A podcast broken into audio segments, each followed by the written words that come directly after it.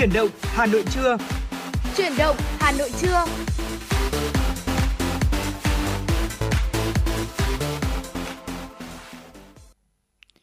Xin chào đón quý vị và các bạn. Chúng ta lại cùng gặp nhau trong chương trình Truyền động Hà Nội trưa của Đài Phát thanh Truyền hình Hà Nội. Đồng hành cùng quý vị trong 120 phút trực tiếp buổi trưa ngày hôm nay trên sóng FM 96 sẽ là Lê Thông và Quang Minh. Dạ vâng ạ, xin được mến chào anh Lê Thông cũng như là quý vị thính giả. Lê Thông Quang Minh sẽ đồng hành cùng quý vị trong hai tiếng trực tiếp của chương trình với những tin tức, với những nội dung và bên cạnh đó sẽ là những giai điệu âm nhạc.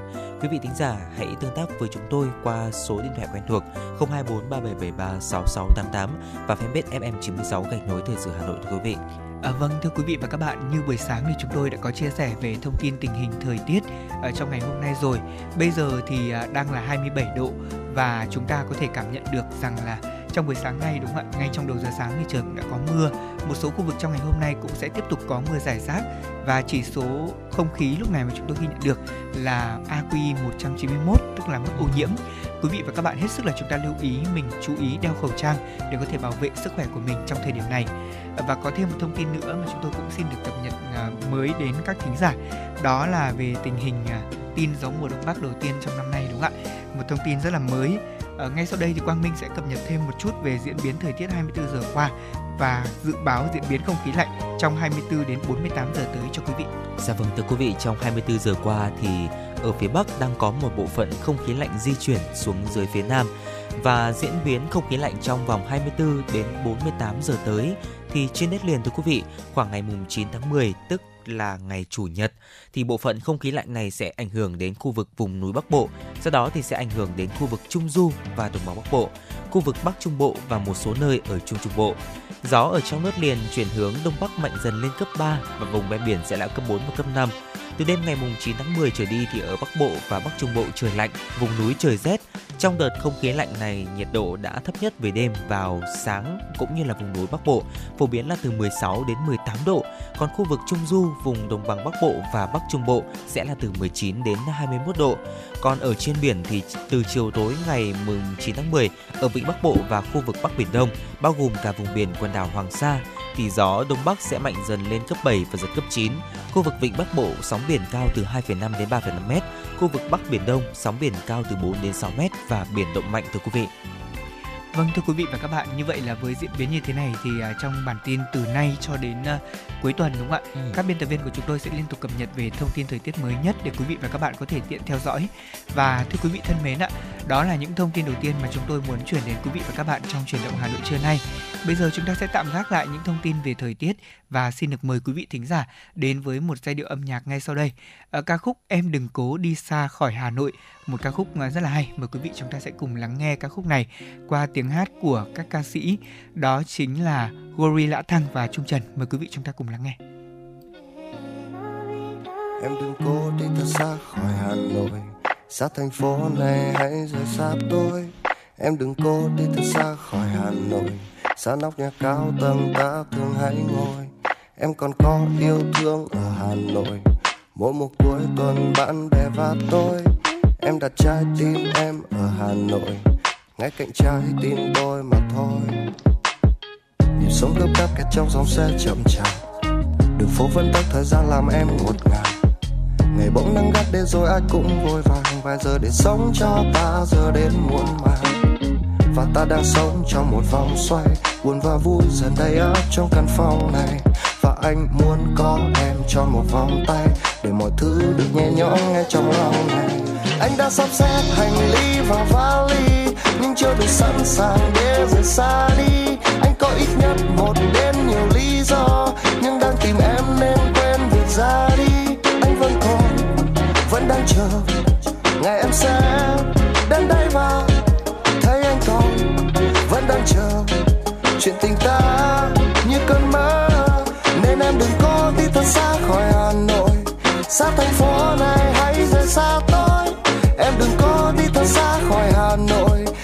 nhà cao tầng, ta thường hay ngồi. Em còn có yêu thương ở hà nội. Mỗi một cuối tuần bạn bè và tôi, em đặt trái tim em ở hà nội. Ngay cạnh trái tim tôi mà thôi. Thành phố đã ôm lấy em như vậy, đủ lâu để em có thể ngủ say. Màn đêm ở đây cũng giống như thế, vừa cho anh ngâm mình sau hay sai điều duy nhất khiến ta luôn mơ mộng là em ở đâu khi mà anh ngồi đây?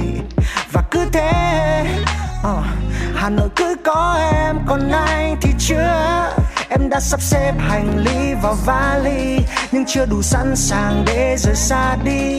Em có ít nhất một đến nhiều lý do nhưng đang tìm anh nên quên việc ra đi.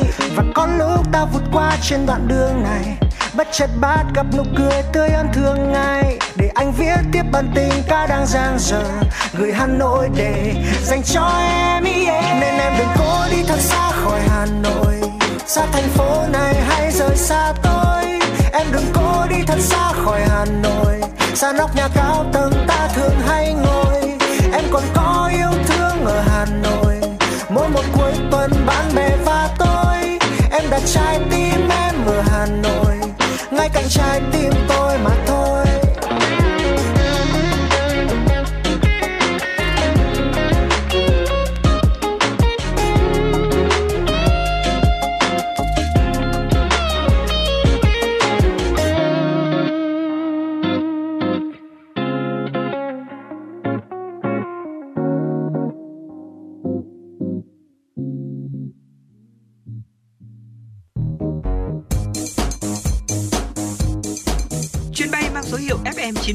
Đang chuẩn bị nâng độ cao. Quý khách hãy thắt dây an toàn, sẵn sàng trải nghiệm những cung bậc cảm xúc cùng FN96.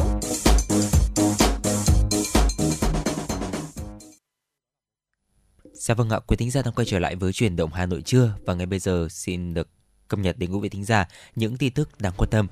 Thưa quý vị, ngăn chặn đẩy lùi tiến tới chấm dứt hậu quả chết người và hậu quả nghiêm trọng do yếu tố chủ quan, nâng cao hơn nữa ý thức, kỹ năng của người dân trong phòng chống cháy nổ và cứu nạn cứu hộ là những nội dung chính trong thông báo số 319 kết luận của Thủ tướng Chính phủ Phạm Minh Chính tại hội nghị công tác phòng cháy chữa cháy và sơ kết 5 năm thực hiện, Nghị định số 83 quy định về công tác cứu nạn cứu hộ của lực lượng phòng cháy chữa cháy do Văn phòng Chính phủ ban hành.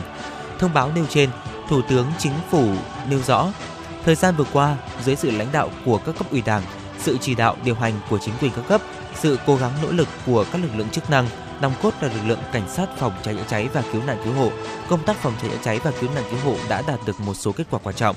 Tuy nhiên, nhìn nhận và đánh giá nghiêm túc, khách quan thì công tác phòng cháy chữa cháy và cứu nạn cứu hộ còn tồn tại nhiều hạn chế vướng mắc bất cập để xảy ra hậu quả nghiêm trọng. Trước mắt, Bộ Công an phối hợp với các cơ quan đơn vị địa phương tổng kiểm tra, giả soát trên toàn quốc về an toàn phòng cháy chữa cháy và cứu nạn cứu hộ, tập trung vào những cơ sở đông người, khu vực nguy cơ cao về cháy nổ như chung cư, nhà cao tầng, khu công nghiệp, chợ, nhà kho, quán karaoke, vũ trường và quán bar. Xử phạt nghiêm minh và bắt buộc khắc phục đối với những cơ sở đưa vào sử dụng hoạt động không đảm bảo điều kiện an toàn phòng cháy chữa cháy và cứu nạn cứu hộ. Phó Thủ tướng Chính phủ Vũ Đức Đam vừa ký ban hành Nghị định số 72 sửa đổi bổ sung một số điều của Nghị định số 60 của Chính phủ quy định về hoạt động in và Nghị định số 25 của Chính phủ sửa đổi bổ sung một số điều của Nghị định số 60. Trong đó thì thiết bị in quy định tại khoản 2 điều 2 Nghị định này trước khi nhập khẩu tổ chức cá nhân nhập khẩu phải khai báo với Bộ Thông tin và Truyền thông theo quy định. Nghị định cũng quy định cụ thể tiêu chí nhập khẩu, trong đó có quy định về tuổi đối với các thiết bị in. Ngoài ra thì nghị định bổ sung quy định đối với cơ sở in địa phương là chi nhánh có thực hiện đề chế bản, in, gia công, sau in đặt ở tỉnh thành phố trực thuộc trung ương, ngoài tỉnh thành phố nơi đặt trụ sở chính thì Ủy ban dân cấp tỉnh nơi đặt chi nhánh thực hiện cấp giấy phép hoạt động in. Thưa quý vị, trong bảng xếp hạng chỉ số đổi mới sáng tạo toàn cầu năm 2022 do Tổ chức Sở hữu trí tuệ thế giới của Liên Hợp Quốc vừa công bố, Việt Nam xếp thứ 48 trên 132 quốc gia và nền kinh tế thuộc nhóm quốc gia đạt được những tiến bộ lớn nhất trong thập kỷ vừa qua. Mặc dù giảm 4 bậc so với năm 2021, năm 2021 thì Việt Nam xếp ở thứ 44 trên 132. Việt Nam vẫn giữ nguyên vị trí thứ 3 ở khu vực Đông Nam Á, sau Singapore đứng ở vị trí thứ 7 và Thái Lan thứ 43. Tuy nhiên thì báo cáo ghi nhận Việt Nam thuộc nhóm quốc gia cùng với Philippines vị trí 59, Indonesia 75, Campuchia 97, Lào 112 đã đạt được những tiến bộ lớn nhất trong thập kỷ vừa qua, tăng hơn 20 bậc, đồng thời dẫn đầu trong những đổi mới quan trọng về chỉ số. Việt Nam dẫn đầu thế giới về nhập khẩu công nghệ cao, đồng thời có sự cải thiện vị trí xếp hạng về đầu ra, thứ hạng 35 năm 2021 là 38, và đặc biệt, Việt Nam cùng với Iran hạng 53 và Philippines hạng 59 là ba nền kinh tế thu nhập trung bình có tốc độ tăng trưởng hiệu suất đổi mới nhanh nhất cho đến hiện nay. Chỉ số đổi mới sáng tạo toàn cầu là một trong những đánh giá khách quan của quốc tế về từng lĩnh vực quản lý nhà nước trong việc thúc đẩy đổi mới sáng tạo tại các quốc gia. Bảo hiểm xã hội Việt Nam cho biết, để hoàn thành mục tiêu đề ra, trong quý tư năm nay, toàn ngành cần phát triển thêm hơn 1,93 triệu người tham gia bảo hiểm xã hội, tức là 1,17 triệu người tham gia theo hình thức bắt buộc và gần 766.000 người theo hình thức tự nguyện. Để có thể hoàn thành được mục tiêu này, ngành phát động phong trào thi đua phát triển số người tham gia bảo hiểm xã hội đến tất cả các đơn vị có liên quan và người lao động thuộc ngành. Cùng với đó là hoạt động tăng cường thanh tra và kiểm tra liên ngành chuyên ngành về đóng bảo hiểm xã hội, kịp thời phát hiện xử lý các đơn vị và doanh nghiệp đóng bảo hiểm xã hội không đúng số lượng người lao động mà doanh nghiệp hiện đang sử dụng. Ngoài ra thì ngành bảo hiểm xã hội phối hợp với các bộ ngành địa phương ra soát những doanh nghiệp đăng ký thành lập mới hoặc quay trở lại hoạt động trong thời gian gần đây để đôn đốc người sử dụng lao động thực hiện đúng các quy định của pháp luật về bảo hiểm xã hội. Lũy kế đến thời điểm đầu tháng 10 năm 2022, cả nước có hơn 17,24 triệu người tham gia bảo hiểm xã hội, tức là hơn 15,73 triệu người tham gia bảo hiểm xã hội bắt buộc, hơn 1,51 triệu người tham gia bảo hiểm xã hội tự nguyện, đạt 34,84% lực lượng lao động trong độ tuổi này. Thưa quý vị, và vừa rồi là những tin tức đầu tiên có trong buổi trưa ngày hôm nay do biên tập viên Mai Liên thực hiện và còn sẽ rất nhiều tin tức cũng như là những nội dung hấp dẫn ừ. khác. À, quý vị thính giả đừng quên tương tác với chúng tôi qua số điện thoại quen thuộc 024 3773 6688 và fanpage FM96 Thời sự Hà Nội thưa quý vị. Dạ vâng thưa quý vị và các bạn, ngày hôm nay là ngày mùng 7 tháng 10 và không biết là Quang Minh có biết ngày hôm nay ngày mùng 7 tháng 10 đó chính là ngày quốc tế nụ cười không? Ờ, ừ. bây giờ anh Thông chia sẻ là tôi cũng dạ. mới biết đấy ạ. Vâng, à, tôi không muốn bỏ lỡ cái thông tin này đối với tất cả mọi người. À. tại vì à, đây là một cái thông điệp rất là ý nghĩa. À, nhân ngày quốc tế nụ cười ngày 7 tháng 10 thì à, nếu được có thể chúng ta hãy thực hiện là một cái hành động nhỏ. À, hãy mỉm cười và giúp một ai đó mỉm cười. Và còn chính mình thì hãy cười và bình an trong cuộc sống. Đó là những gì mà lê thông à, chúc đến à, quang minh. Chúc đến quý vị thính giả nghe đài. Và tôi hy vọng rằng là thông điệp đó sẽ giúp cho chúng ta à, không chỉ là trong ngày hôm nay đâu mà 365 ngày. Nếu được hãy cười vì chính chúng ta Dạ vâng ạ, xin được cảm ơn anh Lê Thông. Lúc sáng nay thì chúng ta cũng chia sẻ với nhau về những chủ đề là làm thế nào để trở nên tích cực hơn đúng, đúng không ạ? Và đó trong đó thì cũng có một cái cách rất là đơn giản thôi, đó chính là nụ cười thưa quý vị, ừ. để chúng ta có thể cảm thấy là yêu thương mọi người xung quanh hơn và cuộc sống này có nhiều ý nghĩa hơn. Dạ vâng. Còn bây giờ thì xin được mời quý vị chúng ta đến với uh, tiểu mục cà phê trưa ngày hôm nay.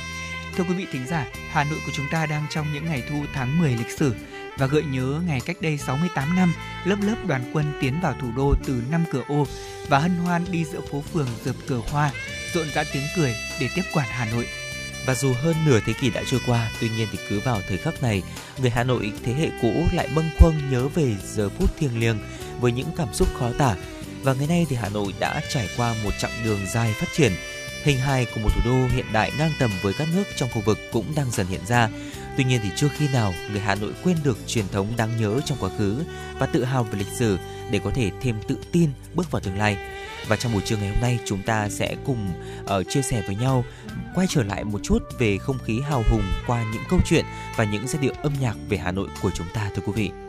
Dạ vâng thưa quý vị và các bạn, kể từ chiếu rời đô của vua Lý Thái Tổ vào năm 1010 cho đến nay, Thăng Long Hà Nội đã trải qua và chứng kiến nhiều thăng trầm của lịch sử quân và dân thủ đô thế hệ sau tiếp bước thế hệ trước đã kiên cường tranh đấu, bền bỉ lao động, sáng tạo nền văn hiến rực rỡ, lập được nhiều chiến công hiển hách để lưu danh muôn đời. Và trong tiến trình lịch sử phát triển của thủ đô Hà Nội, ngày 10 tháng 10 năm 1954 là một cột, cột mốc lịch sử rất là quan trọng, đánh dấu những thất bại hoàn toàn của thực dân Pháp ở Việt Nam và từ đó mở ra thời kỳ phát triển mới của thủ đô Hà Nội và đất nước.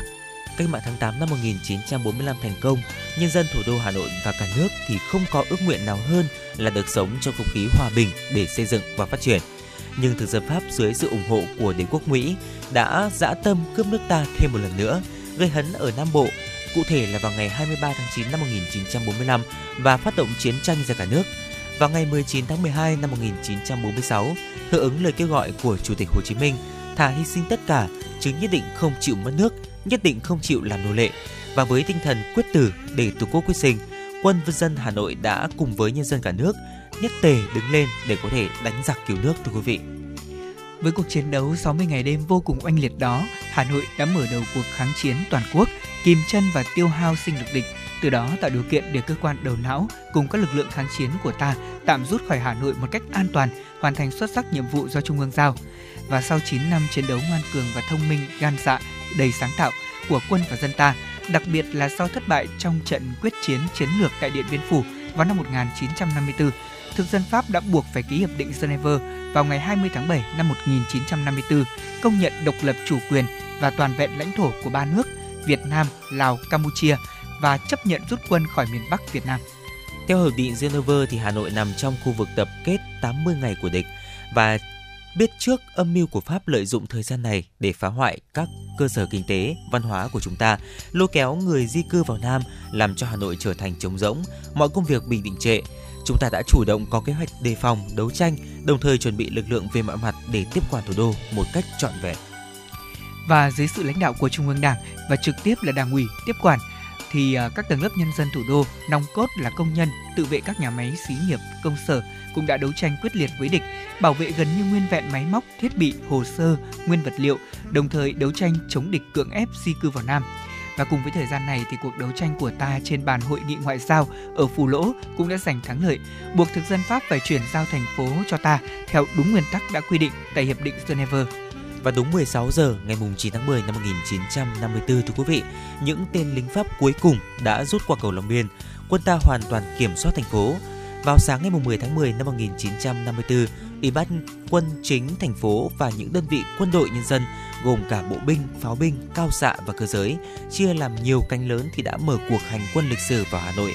20 vạn nhân dân thủ đô náo nức trong rừng cờ đỏ sao vàng với niềm vui sướng tột độ của những người đã đi gần 9 năm bị kìm nén dưới gót sắt của giặc, nay đã được giải phóng và đón mừng đoàn quân chiến thắng trở về. 15 giờ chiều cùng ngày thì hàng vạn nhân dân trang nghiêm dự lễ chào cờ do Ủy ban Quân chính tổ chức với sự có mặt của các đơn vị quân đội nhân dân tham gia tiếp quản thành phố. Cờ đỏ sao vàng phấp phới tung bay trên đỉnh của cột cờ cổ kính Hà Nội. Cả Hà Nội thì dạo dực niềm vui giải phóng, tự hào về sức mạnh hùng hậu kháng chiến, vô cùng biết ơn Đảng và Bác Hồ kính yêu thưa quý vị. Vâng thưa quý vị và các bạn, Hà Nội được giải phóng, đấy không chỉ là niềm vui của người dân thủ đô mà còn là một sự kiện lịch sử, một ngày hội lớn của nhân dân cả nước và kiều bào ta ở nước ngoài. Nhân dân các tỉnh thành phố trong cả nước đều họp meeting và liên hoan chào mừng thủ đô giải phóng. Bạn bè quốc tế và nhân dân yêu chuộng hòa bình trên toàn thế giới cũng đã cùng chia vui, đưa tin và giới thiệu về chiến thắng vang dội của thủ đô anh hùng chúng ta.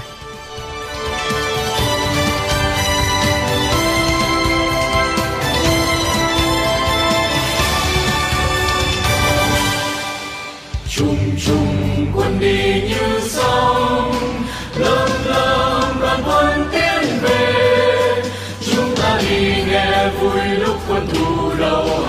hàng, ngày nào cùng bay trên phố.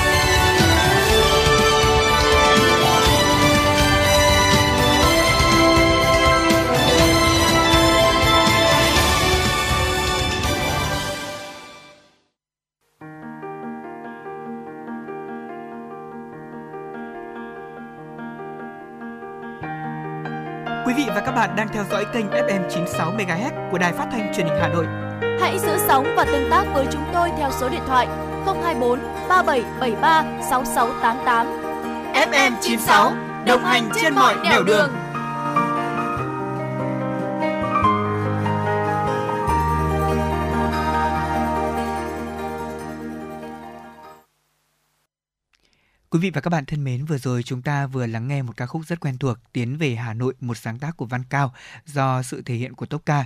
Và ca khúc này cũng mở đầu cho phần tiếp theo của chương trình truyền động Hà Nội buổi trưa ngày hôm nay của chúng ta. Đó chính là chuyên mục giai điệu Hà Nội. Và dĩ nhiên đó sẽ là những giai điệu mà chúng tôi đề cập về Hà Nội, giai điệu ký ức của tháng 10. Và thưa quý vị thính giả, đang sống trong những ngày tháng 10 lịch sử của Hà Nội bằng tiết trời thu trong nắng vàng – và đã gợi ra ký ức của nhiều người con Hà Thành trở về với mốc son lịch sử thiêng liêng của ngày này cách đây 68 năm về trước, ngày thủ đô giải phóng. Vào ngày 10 tháng 10 năm 1954, sau 9 năm kháng chiến chống thực dân Pháp xâm lược, thì đoàn quân Việt Nam đã trở về trong khung trời phấp phới cờ đỏ sao vàng và trong vòng tay ấm áp của nhân dân thủ đô giữa một ngày nắng đẹp đầy hoa. Tất cả cảnh sắc đó đã được nhiều nghệ sĩ kịp thời lưu lại bằng những lời ca và ý nhạc của mình – để rồi mãi chục năm về sau khi mà người ta vô tình nhẩm lại những cái ca từ đó thì vẫn cảm tưởng như có lửa cháy hừng hực tê tái dần dật lan tỏa ở trong tim và giai điệu Hà Nội ngày hôm nay chúng ta cùng điểm qua những sáng tác về Hà Nội giai điệu ký ức tháng 10 hào hùng và lịch sử đó Dạ vâng ạ, giai điệu đầu tiên Quang Minh và Lê Thông muốn chia sẻ đến quý vị thính giả cũng chính là giai điệu chúng ta vừa được lắng nghe, ca khúc Tiến về Hà Nội của cố nhạc sĩ Văn Cao. Và đây được xem như là một lời tiên đoán lịch sử của cố nhạc sĩ. Văn Cao sinh năm 1923, mất năm 1995, là một sĩ nghệ sĩ đa tài. Ông thử sức trên rất là nhiều lĩnh vực như là âm nhạc, truyện, thơ hay là hội họa. Ờ, nhưng mà người ta nhớ đến ông nhiều hơn cả với tư cách là một nhạc sĩ tài hoa, người thanh ngén ra rất nhiều ca khúc để đời như là Tiến Quân Ca, Bến Xuân hay là Gò Đống Đa và Tiến về Hà Nội cũng là một trong số đó. Cuối năm 1948 thưa quý vị, khi gặp nhau tại cuộc họp chi bộ của Liên Cuba, đồng chí Lê Quang Đạo đã gửi gắm Văn Cao rằng là nếu cậu yêu Hà Nội, nhớ Hà Nội thì hãy sáng tác cho Hà Nội một bài hát vừa hùng tráng vừa trữ tình thưa quý vị. Vậy là mùa xuân năm 1949, Tiến về Hà Nội đã ra đời. Bài hát thì nhanh chóng tạo được tiếng vang và đặc biệt đây còn là ca khúc để có thể cổ vũ bộ đội và nhân dân địa phương trong đợt Pháp mở trận càn quét lên hòa bình vào năm 1950 nhưng mà cũng ngay sau đó thì ca khúc bị cất đi do quan điểm được cho là chưa hợp với thời cuộc lúc bấy giờ. Mãi tới ngày giải phóng thủ đô, tiến về Hà Nội mới được khơi dậy lại và nhiều người nhận xét tiến về Hà Nội là một lời tiên đoán lịch sử chính xác đến kỳ lạ. Bởi vì bài viết thì đã được viết theo thể loại hành khúc làm nổi bật lên không khí sôi động đầy khí thế của những người lính chiến thắng trở về và người nghe thì có thể mường tượng ra nhịp hành quân xé gió, tiếng cười nói xôn xao hay là một cái khung cảnh rất là hạnh phúc giữa cả rừng cờ hoa uh, chào đón hân hoan. Và tất cả những cái điều đó thì đã trùng khớp với những hình ảnh đã diễn diễn ra vào ngày 10 tháng 10 năm 1954 và đặc biệt đó chính là hình ảnh trung đoàn tiếp quản thủ đô đi từ năm cửa ô tiến vào nội thành càng đúng với những gì mà vị nhạc sĩ tài ba đã vẽ nên trong ca khúc. Cụ thể đó chính là năm cửa ô đón mừng đoàn quân về như đài hoa đón mừng nở năm cánh đào và sau này ca khúc được yêu mến cũng như là có vinh dự có mặt trong tất cả những cái mốc son lịch sử quan trọng của đất nước trở thành chứng nhân cho những năm tháng chiến đấu máu lửa và hào hùng của dân tộc ta. À, vâng thưa quý vị vừa rồi là Quang Minh đã giới thiệu về ca khúc mà chúng ta vừa nghe đó là Tiến về Hà Nội của cố nhạc sĩ Văn Cao một ca khúc đã đi liền với những sự kiện rất quan trọng của đất nước đúng không ạ? Dạ vâng. Còn bây giờ thì chúng ta đến với một ca khúc tiếp theo cũng về tháng 10 đó chính là ca khúc Cảm xúc tháng 10 À, Ờ, thưa quý vị và các bạn, nhà thơ Tạ Hữu Yên sinh năm 1927, mất năm 2013. Ông sinh ra và lớn lên tại mảnh đất cố đô Hoa Lư Ninh Bình. Thế nhưng từng có 4 năm gắn bó với kinh kỳ. Thế nên từ lâu, nhà thơ đã coi Hà Nội như là quê hương thứ hai của mình vậy. Và ngay từ những ngày đầu đặt chân đến thủ đô Hà Nội thì Tạ Hữu Yên đã nhen nhóm trong lòng ý định viết về mảnh đất và con người nơi đây. Thế nhưng phải đến tận 20 năm sau ngày giải phóng thủ đô thì ước nguyện của ông mới trở thành hiện thực. Đó chính là vào dịp năm 1974, Hội Nhạc sĩ Việt Nam tổ chức cuộc thi sáng tác ca khúc với chủ đề về Hà Nội nhân 20 năm ngày giải phóng thủ đô. Khi đó thì nhạc sĩ Nguyễn Thành đã đến đặt vấn đề với ông làm một bài thơ để mình phổ nhạc. Và nhà thơ Tạ Hữu Yên đã nhận lời. Ông lang thang khắp các phố phường Hà Nội để nhặt nhạnh từng mảnh ký ức về những ngày tháng cũ. Và như thế là bài thơ Cảm xúc tháng 10 đã ra đời. Đó cũng chính là kết tinh của hai trí tuệ neo đậu trong một tâm hồn yêu Hà Nội. Và qua sự thể hiện của nghệ sĩ Kiều Hương đầu tiên thì bài ca đã tái hiện trọn vẹn cảnh sắc và không khí của mốc son lịch sử thiêng liêng đó. Hà Nội với trời thu trong xanh vời vợi, những nhịp trống rung động, hình ảnh đoàn quân tưng bừng khí thế trở về trong khúc ca khải hoàn, hình ảnh các mẹ rưng rưng nước mắt chào đón các con, ký ức về những ngày tháng gian khổ của dân tộc. Và cứ như thế thì một sáng tác kết hợp nhuần nhuyễn giữa thơ, nhạc đã tạo nên một cái bức tranh chân thực về thủ đô Hà Nội trong ngày giải phóng đó. Và ca khúc Cảm xúc tháng 10 đã được trao giải nhất trong cuộc thi năm đó và rồi được lựa chọn để phát trên đài tiếng nói Việt Nam. Hàng triệu bức thư của thính giả gửi về đài đề nghị được nghe lại tác phẩm. Và cho đến nay thì ca, ca khúc này có thể nói là một trong số những ca khúc vẫn vang lên trong cái dịp kỷ niệm lớn của Hà Nội. Và bài hát này gợi nhớ về một cái thời hào hùng, khói lửa của Hà Thành qua những ca từ và giai điệu vô cùng thiết tha và hùng tráng. Và có lẽ rằng là để có thể cụ thể hóa hơn những cảm xúc đó mà chúng tôi vừa giới thiệu đến quý vị thì ngay bây giờ, Lê Thông và Quang Minh, mời quý vị thính giả lắng nghe ca khúc Cảm xúc tháng 10 qua tiếng hát của ca sĩ Trọng Tấn. Mời quý vị và các bạn cùng nghe.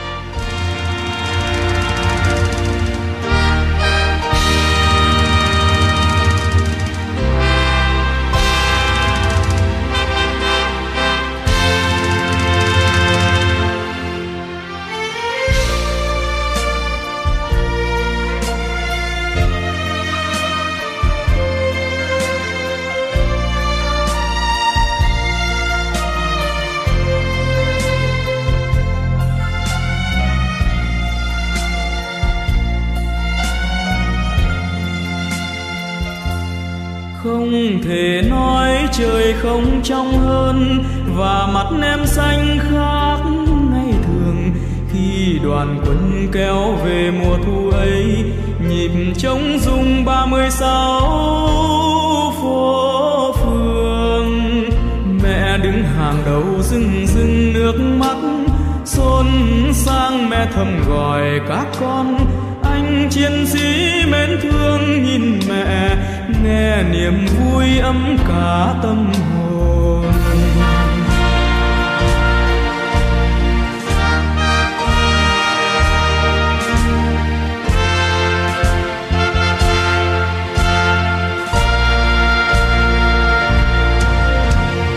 Đêm cái đêm rút qua gầm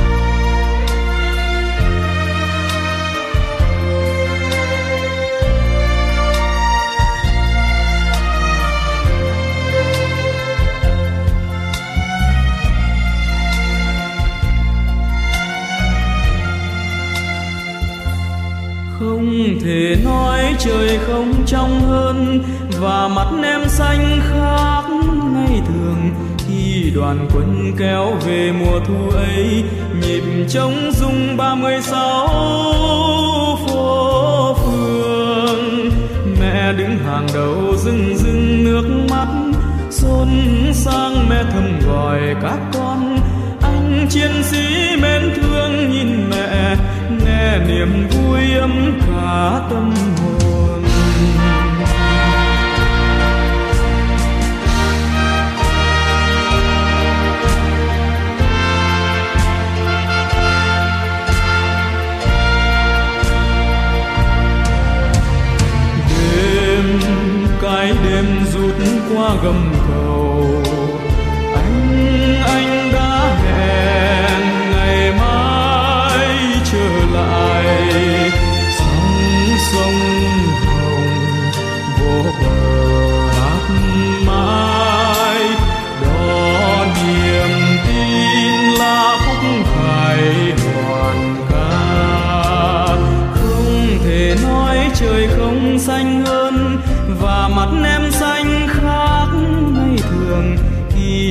quân kéo về mùa thu ấy, nhịp trống rung ba mươi sáu phố phường.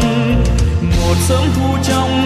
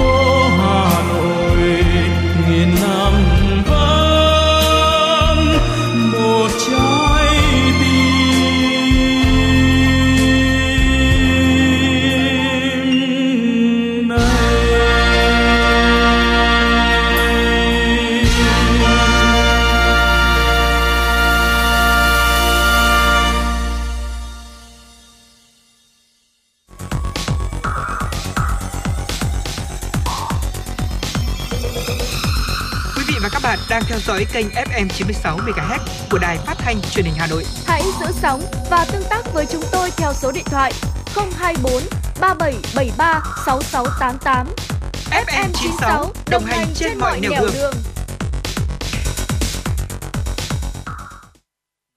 Dạ vâng ạ, quý thính giả đã quay trở lại với chuyển động Hà Nội trưa và ngay bây giờ xin được gửi đến quý vị thính giả những tin tức đáng quan tâm. Thưa quý vị, năm học 2022-2023, Bộ Giáo dục và Đào tạo yêu cầu các sở giáo dục và đào tạo chủ trì phối hợp với Sở Y tế tham mưu Ủy ban nhân dân tỉnh thành phố ban hành kế hoạch và chỉ đạo thực hiện quyết định số 85 của Thủ tướng Chính phủ phê duyệt chương trình y tế trường học trong các cơ sở giáo dục mầm non và phổ thông gắn với y tế cơ sở giai đoạn 2021-2025.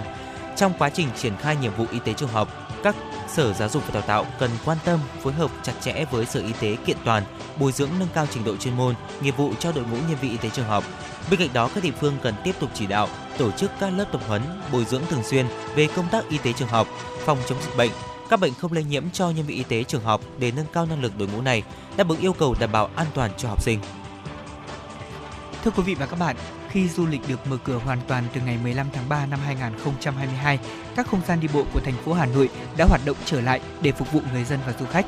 Và không những thế thì trên địa bàn thành phố còn hình thành thêm không gian đi bộ mới. Đến nay thì 4 không gian đi bộ ở nội thành và ngoại thành Hà Nội đang từng bước phát huy hiệu quả, trở thành những điểm du lịch thu hút du khách ở trong và ngoài nước. Ở góc độ dịch vụ lữ hành, Chủ tịch Hội Lữ hành Hà Nội Phùng Quang Thắng cho rằng các không gian đi bộ cần phát huy lợi thế đặc trưng để tạo những màu sắc riêng. Các không gian đi bộ trên địa bàn quận Hoàn Kiếm nên thiên về những hoạt động mang tính truyền thống. Không gian đi bộ ở phố Trịnh Công Sơn, quận Tây Hồ cần tổ chức nhiều hoạt động trẻ trung và sôi động để thu hút giới trẻ. Không gian đi bộ tại thành cổ Sơn Tây nên có nhiều hoạt động giới thiệu sản phẩm làng nghề và những hoạt động gắn với đời sống của nhân dân địa phương. Hiện nay thì Sở Du lịch Hà Nội đã có kế hoạch triển khai các hoạt động để tăng cường quảng bá cũng như thu hút du khách ở trong và ngoài nước. Giám đốc Sở Du lịch Hà Nội Đặng Hương Giang cho biết, Sở sẽ làm việc với một số địa phương để tổ chức các sự kiện ở tuyến phố đi bộ nhằm đẩy mạnh quảng bá và phát huy hiệu quả của các không gian đi bộ trong việc thu hút du khách. Thưa quý vị, khoảng 13 giờ ngày 6 tháng 10, tổ công tác tổ cảnh sát giao thông số 4 phòng cảnh sát giao thông công an thành phố Hà Nội bao gồm trung tá Hoàng Anh Tuấn, đại úy Trần Quang Đạt và thượng úy Vũ Quyết Chiến đang làm nhiệm vụ tại khu vực phường Bạch Đằng, quận Hai Bà Trưng đã tiếp nhận thông tin của một người dân về việc có một tên cướp vừa giật chiếc điện thoại di động và đang trên đường bỏ chạy. Nhận định tình hình, tên cướp không thể di chuyển tiếp do mưa lớn. Bằng các biện pháp nghiệp vụ xác định đối tượng gửi xe máy trong khu vực Hoàng Thành Thăng Long, tổ công tác đã báo cáo đơn vị kiên trì mật phục cùng công an phường Điện Biên. Đúng như phán đoán vào lúc 14 giờ 15 phút, khi mưa ngớt, đối tượng quay lại khu vực Hoàng Thành Thăng Long lấy xe thì bị tổ công tác cảnh sát giao thông số 4 và công an phường Điện Biên bắt giữ cùng tăng vật vừa cấp được. Tại cơ quan công an, Nguyễn Thanh Tùng, sinh năm 1986, ở phường Bạch Đằng, quận Hai Bà Trưng, Hà Nội khai nhận khoảng 13 giờ cùng ngày, Tùng đi xe máy lang thang ở khu đô thị Tham City, nhìn thấy chị LPT, sinh năm 1995 ở quận Ba Đình, Hà Nội, đứng trên vỉa hè, đang sử dụng điện thoại di động. Tùng đã lao vào cướp điện thoại trên tay chị T và bỏ chạy. Khi bị truy đuổi, Tùng đã chạy lòng vòng nhiều tuyến phố để cắt đuôi. Đối tượng đi vào khu vực gửi xe tại Hoàng Thành Thăng Long để gửi xe và ung dung ra quán cà phê chờ hết mưa để về. Không ngờ bị mật phục và bắt giữ. Thưa quý vị, ngày 6 tháng 10, Công an quận Tây Hồ, thành phố Hà Nội cho biết, đơn vị này đã khởi tố vụ án và khởi tố bị can Lê Thị Mai Quỳnh, tức là Chuột, sinh năm 1996, tạm trú tại số 35H ngõ Lương Sử C, phường Văn Chương, quận Đống Đa, Lê Doãn Thanh sinh năm 1996 ở 432 Minh Khai, quận Hai Bà Trưng và Đậu Hồng Phúc sinh năm 2002 ở phòng 301 số 32 ngách 14, ngõ 559 Kim Ngưu, phường Vĩnh Tuy, quận Hai Bà Trưng về hành vi mua bán trái phép chất ma túy. Trước đó vào 3 giờ 30 phút ngày 11 tháng 5, tổ công tác công an phường Bưởi, quận Tây Hồ làm nhiệm vụ tuần tra và kiểm soát trên phố Trích Xài đã phát hiện Đậu Hồng Phúc có biểu hiện nghi vấn. Khi tổ công tác tiến hành kiểm tra hành chính, đối tượng này không xuất trình được giấy tờ tùy thân, đồng thời tự tay giao nộp một túi ni lông có chứa 10 viên nén màu hồng và một túi ni lông có chứa tinh thể màu trắng. Tiến hành điều tra mở rộng, công an quận Tây Hồ đã thi hành lệnh khám xét khẩn cấp chỗ ở của Đậu Hồng Phúc và thu giữ nhiều loại ma túy được cất giấu trong phòng ngủ. Phúc đã khai nhận số tăng vật cất hộ một phụ nữ tên là Quỳnh Chuột và một người đàn ông tên là Kiên để khi nào có khách hỏi mua, hai người đó sẽ liên lạc chỉ đạo Phúc đi ship cho khách. Mỗi lần ship ma túy cho khách thành công thì Phúc sẽ được Chuột và Kiên chuyển tiền vào tài khoản. Căn cứ lời khai của Phúc, công an quận Tây Hồ đã xác định nhân thân lai lịch của Kiên và Chuột đó là Lê Doãn Thanh và Lê Thị Mai Quỳnh. Hiện nay cơ quan công an thành phố đang tiếp tục thực hiện lệnh khám xét chỗ ở của các đối tượng có liên quan và điều tra vụ án này. Dạ vâng thưa quý vị, vừa rồi là những tin tức đáng quan tâm do biên tập viên Mai Liên thực hiện. Còn bây giờ xin được quay trở lại với không gian âm nhạc của FM96.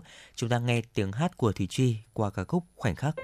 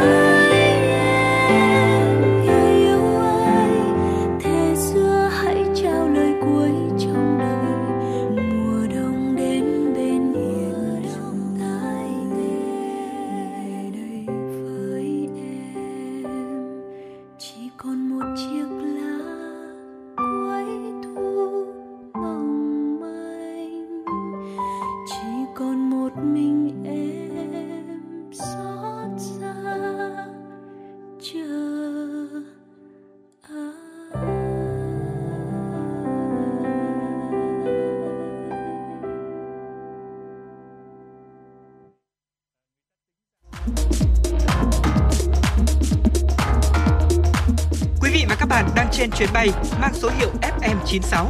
Hãy thư giãn, chúng tôi sẽ cùng bạn trên mọi cung đường. Hãy giữ sóng và tương tác với chúng tôi theo số điện thoại 024 3773 6688.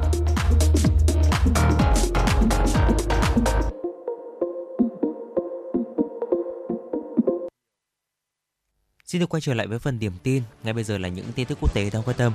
Thưa quý vị, Bộ Nội vụ Cộng hòa Séc cho hay chính phủ nước này đã kéo dài thêm 20 ngày hoạt động kiểm soát khu vực biên giới giáp quốc gia láng giềng Slovakia nhằm ngăn chặn dòng người nhập cư trái phép. Việc đi vào lãnh thổ Cộng hòa Séc từ Slovakia sẽ được cho phép tại những điểm được chỉ định, nơi áp dụng các biện pháp kiểm soát thông thường. Cảnh sát Séc bắt đầu kiểm soát dọc khu biên giới dài 252 km từ ngày 29 tháng 9. Theo kế hoạch ban đầu, hoạt động này sẽ diễn ra trong 10 ngày. Trước khi việc giám sát tại khu vực biên giới với Slovakia được thực hiện, trong 9 tháng đầu năm nay, nhà chức trách Cộng hòa Séc đã bắt giữ khoảng 12.000 người nhập cư trái phép, tăng 12 lần so với cùng kỳ năm trước. Phần lớn trong số này là người Syria, chủ yếu xuất phát từ Thổ Nhĩ Kỳ, đến điểm tiếp theo của họ là Đức và một số quốc gia ở châu Âu khác. Ngoài Cộng hòa Séc, Bộ Nội vụ Áo cũng thông báo tạm thời nối lại những hoạt động kiểm soát dọc đường biên giới với Slovakia từ ngày 28 tháng 9 do số lượng người nhập cảnh trái phép tăng vọt trong thời gian gần đây. Thưa quý vị và các bạn, liên quan đến cuộc bầu cử tổng thống Brazil, thượng nghị sĩ Simone Tabet người đứng vị trí thứ ba trong vòng một của cuộc bầu cử, đã tuyên bố ủng hộ đại diện của Đảng Lao động Luis Inaco Lula de Silva trong cuộc đối đầu trực tiếp với đương kim tổng thống Jair Bolsonaro trong cuộc bỏ phiếu vòng thứ hai sẽ được diễn ra vào cuối tháng này. Bà Tebet cho biết mặc dù vẫn giữ nguyên những chỉ trích đối với ứng cử viên đó là Lula da Silva, song bà sẽ bỏ phiếu cho chính trị gia cánh tả này ở vòng 2 bởi vì nhận thấy rằng ở ông có những cam kết đối với dân chủ và hiến pháp. Bà Tabet cũng kêu gọi những người đã ủng hộ bà trong cuộc bầu cử vòng 1 hãy bỏ phiếu cho ông này và đặt niềm tin vào những thay đổi mà vị cựu tổng thống có thể mang lại cho đất nước. Phản ứng trước thông tin này, ông Silva đã gửi lời cảm ơn và lá phiếu về sự tự tin tưởng mà bà Tabet dành cho mình. Ở tại vòng 1 thì ông Lula da Silva và người thu hút được nhiều phiếu ủng hộ nhất với 48,4% phiếu bầu. Tiếp đến là đương kim tổng thống Bolsonaro với 43,2%. Tuy nhiên do không ứng cử viên nào thu được từ 50% số phiếu trở lên theo quy định, thế nên cả hai sẽ phải tiếp tục đối đầu tại vòng 2. Thưa quý vị, tình hình dịch bệnh trên thế giới vẫn diễn biến đáng lo ngại khi trang thông tin chính thức của Tổ chức Y tế Thế giới WHO cho thấy kể từ đầu năm 2022 đến nay, WHO đã nhận được báo cáo về sự xuất hiện của dịch bệnh đậu mùa khỉ tại 106 quốc gia thành viên ở tất cả 6 khu vực của tổ chức này. Theo báo cáo của WHO, thế giới đến nay ghi nhận 26 ca tử vong vì căn bệnh này. Mỹ là nước có số ca mắc bệnh đậu mùa khỉ cao nhất trên thế giới với hơn 26.000 ca tính đến ngày 3 tháng 10. Mặc dù virus gây bệnh đậu mùa khỉ có thể lây nhiễm từ động vật sang người, song những chuyên gia y tế nhấn mạnh sự lây lan toàn cầu gần đây là do tiếp xúc gần với người bệnh. Các triệu chứng điển hình của bệnh đậu mùa khỉ bao gồm sốt, đau đầu, đau nhức cơ, mệt mỏi, sưng hạch bạch huyết, phát ban hoặc thổn thương da. Bệnh đậu mùa khỉ gây ra những nốt phát ban giống như bệnh đậu mùa và để lại sẹo, chủ yếu ở mặt hậu môn và bộ phận sinh dục. Những người mắc bệnh có thể lây lan cho những người khác khi đã xuất hiện triệu chứng và virus lây lan qua chất dịch cơ thể, mủ hoặc máu từ những tổn thương da và những vật dụng mà người bệnh đã sử dụng. Vâng thưa quý vị, đó là một số những thông tin mà chúng tôi vừa cập nhật đến quý vị và các bạn. Còn bây giờ chúng ta sẽ cùng đến với một yêu cầu âm nhạc của thính giả.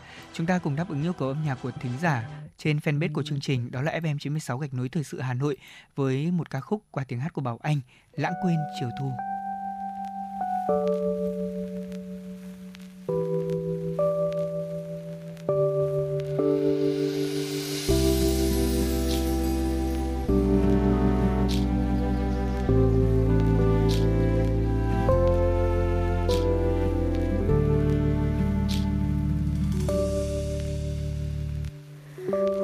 Thu đã qua đi, anh đâu hay biết thu tàn, mà lòng còn đắm say vui với ai. Có những lúc em ước mơ mơ đôi chúng ta không rời, trong cơn say anh vội vàng đã lãng quên. Và rồi anh đã quay đi, quên đi câu nói hôm nào, nhưng cuộc tình ngẩn ngơ như lạc rơi chưa cánh nói ra, em không xót xa đêm về. Em mong tia nắng ấm và lãng quên chiều thu. Người giờ đi mãi mãi bỏ lại em với trời. Mùa thu xưa đã cuốn lá rơi phong trên lối về. Tiếng mưa rơi lạnh lùng xóa tan đi sương chiều mơ bóng ai ngồi trong đêm khuya vắng sao sương vương mắt buồn. Vầng trăng xưa yên bóng nỗi cô đơn trên phím đàn.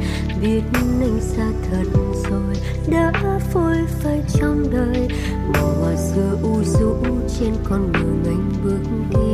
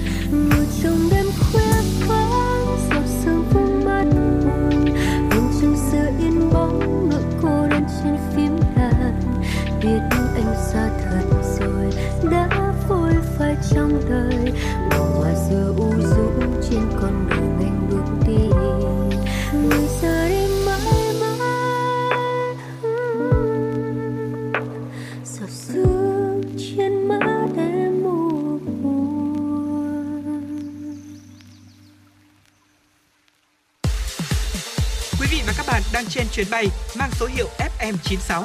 Hãy thư giãn, chúng tôi sẽ cùng bạn trên mọi cung đường.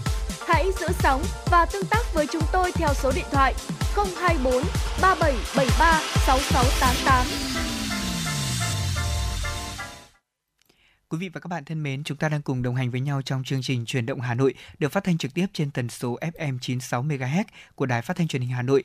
Và ngay sau đây thì chúng ta cũng sẽ cùng đến với một chuyên mục tiếp theo của chương trình ngày hôm nay.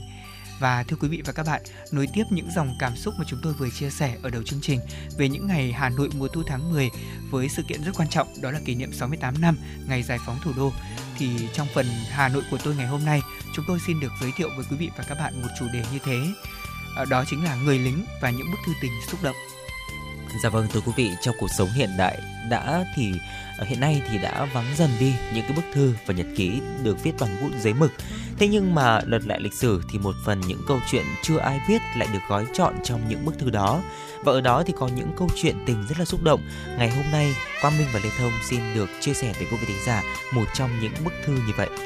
Vâng thưa quý vị, trong quá trình biên tập thực hiện chương trình ngày hôm nay thì Lê Thông có đọc được thư của anh Đặng Hữu Khánh và quý vị có biết không ạ, trong hàng trăm bức thư gửi về từ mặt trận cho người vợ thân yêu thì không có lá thư nào mà anh Khánh, sĩ quan điều khiển tiểu đoàn 76, trung đoàn tên lửa 257 nhắc đến những khó khăn nguy hiểm của chiến trường cả. Và vợ anh trong những bức thư gửi cho chồng cũng không có một lá thư nào mà chị Bùi Thị Thìn than thở với chồng có nỗi vất vả cực nhọc của người vợ nơi hậu phương, đằng đẵng nuôi con một mình và có thể là những bức thư mà họ gửi cho nhau đều mang những ý nghĩa đúng không Quang Minh? Dạ vâng thưa quý vị, ở những bức thư mà họ gửi cho nhau thì đều diễn tả những cái tâm trạng nhớ nhung này, những câu chuyện kể về cuộc sống sinh hoạt đời thường của người thân nơi hậu phương là những câu chuyện cảm động nơi chiến trường khốc liệt. Không trao chuốt về từ ngữ và cũng không sử dụng những câu hoa mỹ nhưng mà lại tràn ngập trong thư của họ vẫn là những lời lẽ yêu thương, nhớ nhung cũng như là những lời động viên nhau ở gắng trong công việc, trong công tác, trong cuộc sống và trên hết là tinh thần quyết tâm yêu nước, quyết tâm chống giặc. Và trong bức thư gửi về cho vợ ngày 28 tháng 9 năm 1968 anh Khánh có viết như sau ạ.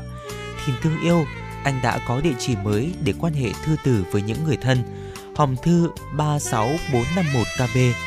Vậy là từ giờ đây, cùng với đơn vị, anh lại trở thành anh bộ đội bảo vệ thủ đô Hà Nội như xưa. Yêu cầu sẵn sàng cảnh giác đánh địch, bảo vệ thủ đô trong hoàn cảnh mới rất cao, nhiệm vụ thật nặng nề và vinh dự. Đồng thời với việc quyết tâm hoàn thành tốt trách nhiệm bảo vệ Hà Nội trong bất kể tình hình nào, bọn anh cũng đang chuẩn bị mọi điều kiện để sẵn sàng đáp ứng với yêu cầu chiến đấu của mặt trận khu 4 trở vào. Anh bận, rất khó có điều kiện để về thăm gia đình, thăm con nhưng cũng như là thăm em. Chắc em hiểu và sẵn sàng thông cảm cho anh. Yêu em vô ngần, nhớ em vô hạn. Mong cho chóng đến ngày toàn thắng giặc Mỹ, vui lên, khỏe lên em nhé. Hãy ra sức phấn đấu trở thành người đảng viên vững vàng, một ngày hữu ích và đáng tin cậy của Đảng. Đó là niềm hạnh phúc lớn lao nhất của chúng ta. Đừng bao giờ có những nỗi buồn lạc điệu em nhé. Tạm biệt em. Xin chúc chúng ta dũng cảm phấn đấu được những ước mơ chân chính nhất. Ôm em rất nồng nhiệt và tin tưởng. Vâng thưa quý vị, qua những chia sẻ mà Quang Minh vừa mới trích dẫn một phần bức thư của anh Khánh, chúng ta đã thấy được là cái tình cảm mà họ dành cho nhau như thế nào đúng không ạ?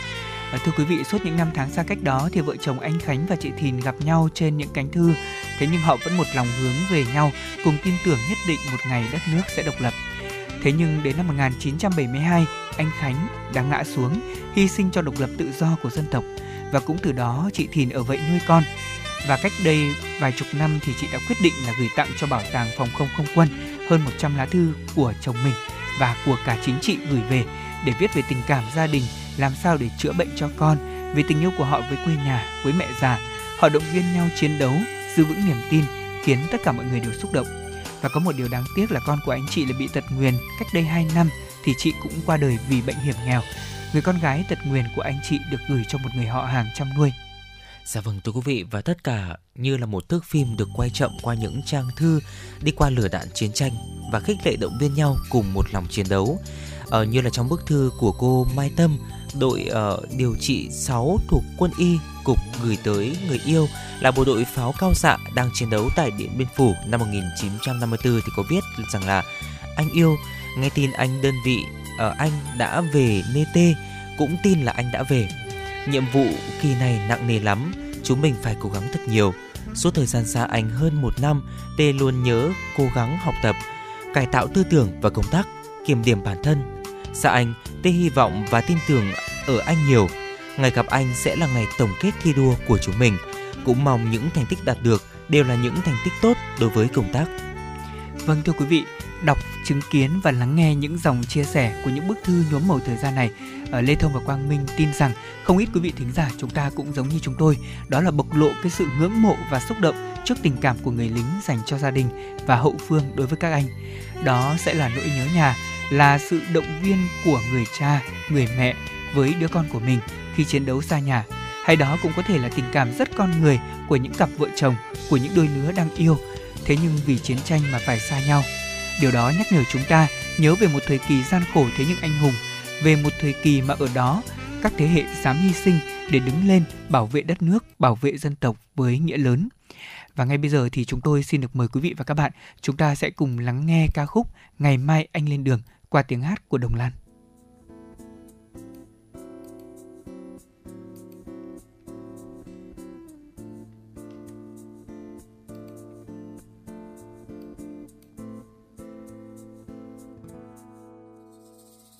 màn đêm buông trên đường hàng mê giữa lòng thành phố yêu thương. Ngày mai anh lên đường, ngày mai anh ra chiến trường. Để lại em yêu dấu, có khoáng trời rừng núi. Lung linh ngàn vì sao sáng trên đường hành quân diệt thù dù xa nhau muôn trùng, mùa thu xuân sao lá vàng. Em ơi, anh xa em vẫn gần thành phố thân thương. Bàn trường, bàn tay em gieo lúa vàng, gợi tình lên biên giới. Có khoáng trời thành phố, mình mong và trong xanh với ông người bạn thân.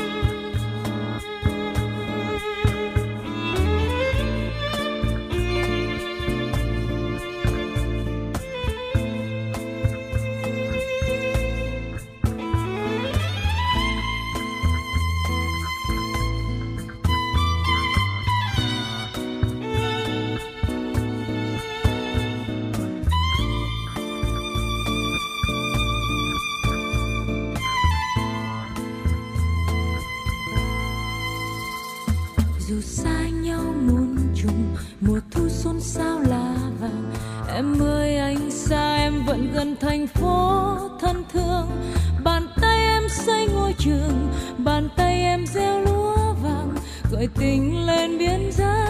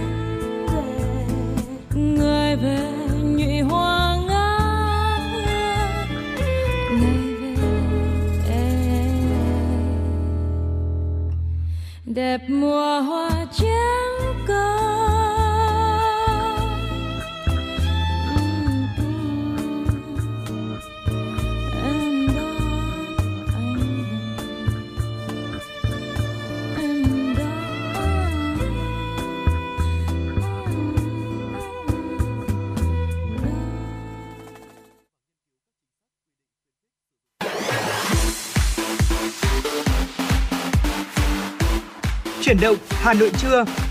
Chuyển động Hà Nội trưa.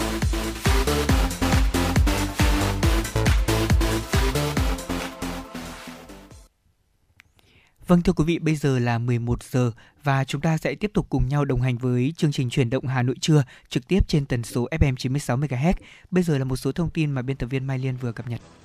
Thưa quý vị, ngày mùng 6 tháng 10, Chủ tịch nước Nguyễn Xuân Phúc gửi thư khen các anh Vi Văn Truyền, Lê Minh Hương và nhiều người dân dũng cảm của bản Hòa Sơn, xã Tà Cạ, huyện Kỳ Sơn, tỉnh Nghệ An. Theo đó, qua phương tiện truyền thông, thông tin truyền thông, được biết các anh Vi Văn Truyền, trưởng bản Hòa Sơn, Lê Minh Hương cùng nhiều người dân đã nỗ lực cứu nạn thành công những người bị mắc kẹt, cô lập giữa dòng nước lũ tại bản Hòa Sơn, xã Tà Cạ, đưa người gặp nạn đến vị trí an toàn. Chủ tịch nước Nguyễn Xuân Phúc biểu dương hành động dũng cảm này của các anh. Chủ tịch nước nhấn mạnh đây là những tấm gương sáng về tinh thần trách nhiệm, quả cảm, nghĩa tình, phát huy truyền thống tốt đẹp của dân tộc cần được lan tỏa trong cộng đồng và xã hội. Trong thư, Chủ tịch nước cũng chia sẻ với sự mất mát của người dân bị thiệt hại do đợt bão lũ vừa qua, ghi nhận đánh giá cao và mong muốn cấp ủy chính quyền các cấp tiếp tục nỗ lực, cố gắng vượt qua khó khăn, chủ động ứng phó với thiên tai, khắc phục hậu quả bão lũ, đảm bảo an toàn tính mạng và sức khỏe của người dân, hạn chế tối đa thiệt hại về tài sản có thể xảy ra. Thưa quý vị và các bạn, ngày 6 tháng 10, Tổng cục Phòng chống thiên tai, Bộ Nông nghiệp và Phát triển Nông thôn phối hợp cùng với Cơ quan Liên Hợp Quốc về Bình đẳng giới và trao quyền cho phụ nữ UN Women tổ chức hội thảo báo cáo và chia sẻ kinh nghiệm thực hiện dự án tăng cường bình đẳng giới và quyền con người thông qua các hành động giảm nhẹ rủi ro thiên tai và biến đổi khí hậu, gọi tắt là Empower. Kết luận từ hội thảo, Phó vụ trưởng vụ Khoa học và Công nghệ Hợp tác Quốc tế Tổng cục Phòng chống thiên tai Lê Quang Tuấn cho biết, phát huy kết quả giai đoạn đầu tiên của dự án, Tổng cục Phòng chống thiên tai đề xuất cơ quan tài trợ cho triển khai giai đoạn thứ hai với các hoạt động nâng cao vai trò của phụ nữ trong Ban chỉ đạo quốc gia về phòng chống thiên tai cấp trung ương và cấp tỉnh. Bên cạnh đó, giai đoạn 2 của dự án tiếp tục đẩy mạnh nâng cao kỹ năng về phòng chống thiên tai cho phụ nữ, năng lực cho cấp địa phương. Ông Lê Quang Tuấn cũng thông tin thêm, năm 2023, Việt Nam là Chủ tịch Ủy ban Quản lý Thiên tai ASEAN, đóng vai trò then chốt trong các chương trình nghị sự. Vì vậy, sẽ lưu tâm đến các chương trình nghị sự về giới cũng như bảo đảm giới được lồng ghép trong phạm vi hoạt động, đầu ra phù hợp của kế hoạch quản lý thiên tai giai đoạn 2021-2025. Thưa quý vị, bước sang giai đoạn 3 của chương trình xây dựng nông thôn mới, thành phố Hà Nội đẩy mạnh xây dựng nông thôn mới ở cấp độ cao hơn, đó là nông thôn mới kiểu mẫu. Với mục tiêu năm 2022 có thêm 15 xã về đích, thành phố đã tập trung dành nhiều nguồn lực đầu tư để hoàn thành các tiêu chí, trong đó đặc biệt chú trọng phát huy thế mạnh nổi bật của mỗi địa phương, tạo nên những xã nông thôn mới kiểu mẫu mang bản sắc riêng. Tiếp tục triển khai chương trình xây dựng nông thôn mới kiểu mẫu giai đoạn 2021-2025, Ủy ban nhân dân thành phố Hà Nội đã ban hành bộ tiêu chí xã nông thôn mới, xã nông thôn mới nâng cao và xã nông thôn mới kiểu mẫu. Theo đó, các tiêu chí ở giai đoạn trước được nâng lên ở mức độ cao hơn. Tiêu điểm mới là mỗi xã phải có ít nhất một mô hình nông thôn mới thông minh. Đối với tiêu chí kiểu mẫu, các xã tự chọn hoàn thành một trong 8 lĩnh vực, bao gồm an ninh trật tự, môi trường, sản xuất, y tế, văn hóa, giáo dục và đào tạo, du lịch, chuyển đổi số. Theo Văn phòng điều phối chương trình xây dựng nông thôn mới thành phố Hà Nội, để hoàn thành mục tiêu xây dựng nông thôn mới kiểu mẫu, thành phố Hà Nội yêu cầu các địa phương thay đổi mạnh mẽ về tư duy, nhận thức toàn diện về phát triển nông nghiệp cho phù hợp với tình hình mới trên cơ sở phát huy tối đa đặc thù, lợi thế. Hiện tại văn phòng cùng với các địa phương đang tiếp tục giả soát chính sách về hỗ trợ xây dựng hạ tầng, đặc biệt tại những vùng sản xuất ứng dụng công nghệ cao, khuyến khích chuyển đổi cơ cấu giống cây trồng, thủy sản và đầu tư cơ giới hóa trong phát triển nông nghiệp nhằm nâng cao đời sống cho nông dân. Thưa quý vị và các bạn, Chủ tịch Ủy ban dân thành phố Hà Nội Trần Sĩ Thanh ngày 5 tháng 10 năm 2022 đã ký ban hành quyết định số 3659 về việc tặng danh hiệu người tốt việc tốt năm 2022. Theo quyết định tặng danh hiệu người tốt việc tốt năm nay cho 80 cá nhân trên địa bàn thành phố Hà Nội, trong đó ở khối quận huyện thị xã thì quận Hoàng Mai có 9 cá nhân, huyện Quốc Oai 8 cá nhân, quận Đống Đa 6 cá nhân, huyện Gia Lâm 3 cá nhân, huyện Thường Tín 2 cá nhân, huyện Thạch Thất 1 cá nhân được tặng danh hiệu người tốt việc tốt. Ở khối các cơ quan đơn vị thành phố, Ủy ban Mặt trận Tổ quốc Việt Nam thành phố Hà Nội có 13 cá nhân, Liên đoàn Lao động thành phố 7 cá nhân, Hội cựu chiến binh thành phố 5 cá nhân, Hội nông dân thành phố 5 cá nhân, Ban tổ chức Thành ủy Hà Nội 4 cá nhân, Bộ Tư lệnh Thủ đô Hà Nội 3 cá nhân, Bảo hiểm xã hội thành phố Hà Nội 3 cá nhân, Viện Quy hoạch xây dựng Hà Nội, Sở Quy hoạch Kiến trúc Hà Nội, Sở Y tế Hà Nội, Công ty trách nhiệm hữu hạn một thành viên thoát nước Hà Nội, mỗi tập thể có 2 cá nhân. Sở Nông nghiệp Phát triển nông thôn Hà Nội, Sở Văn hóa Thể thao Hà Nội, Bưu điện thành phố, mỗi tập thể có một cá nhân được tặng danh hiệu người tốt việc tốt.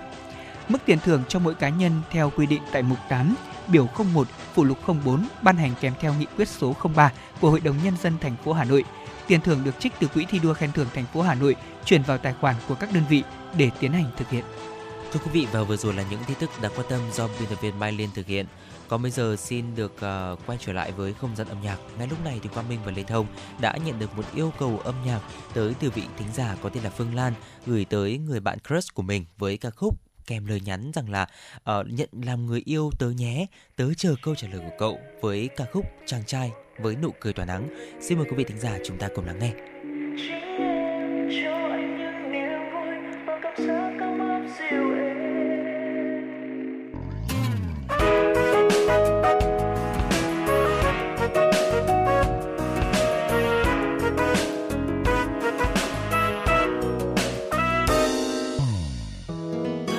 Nhau một chiều một chiều có chút gió liêu xiêu.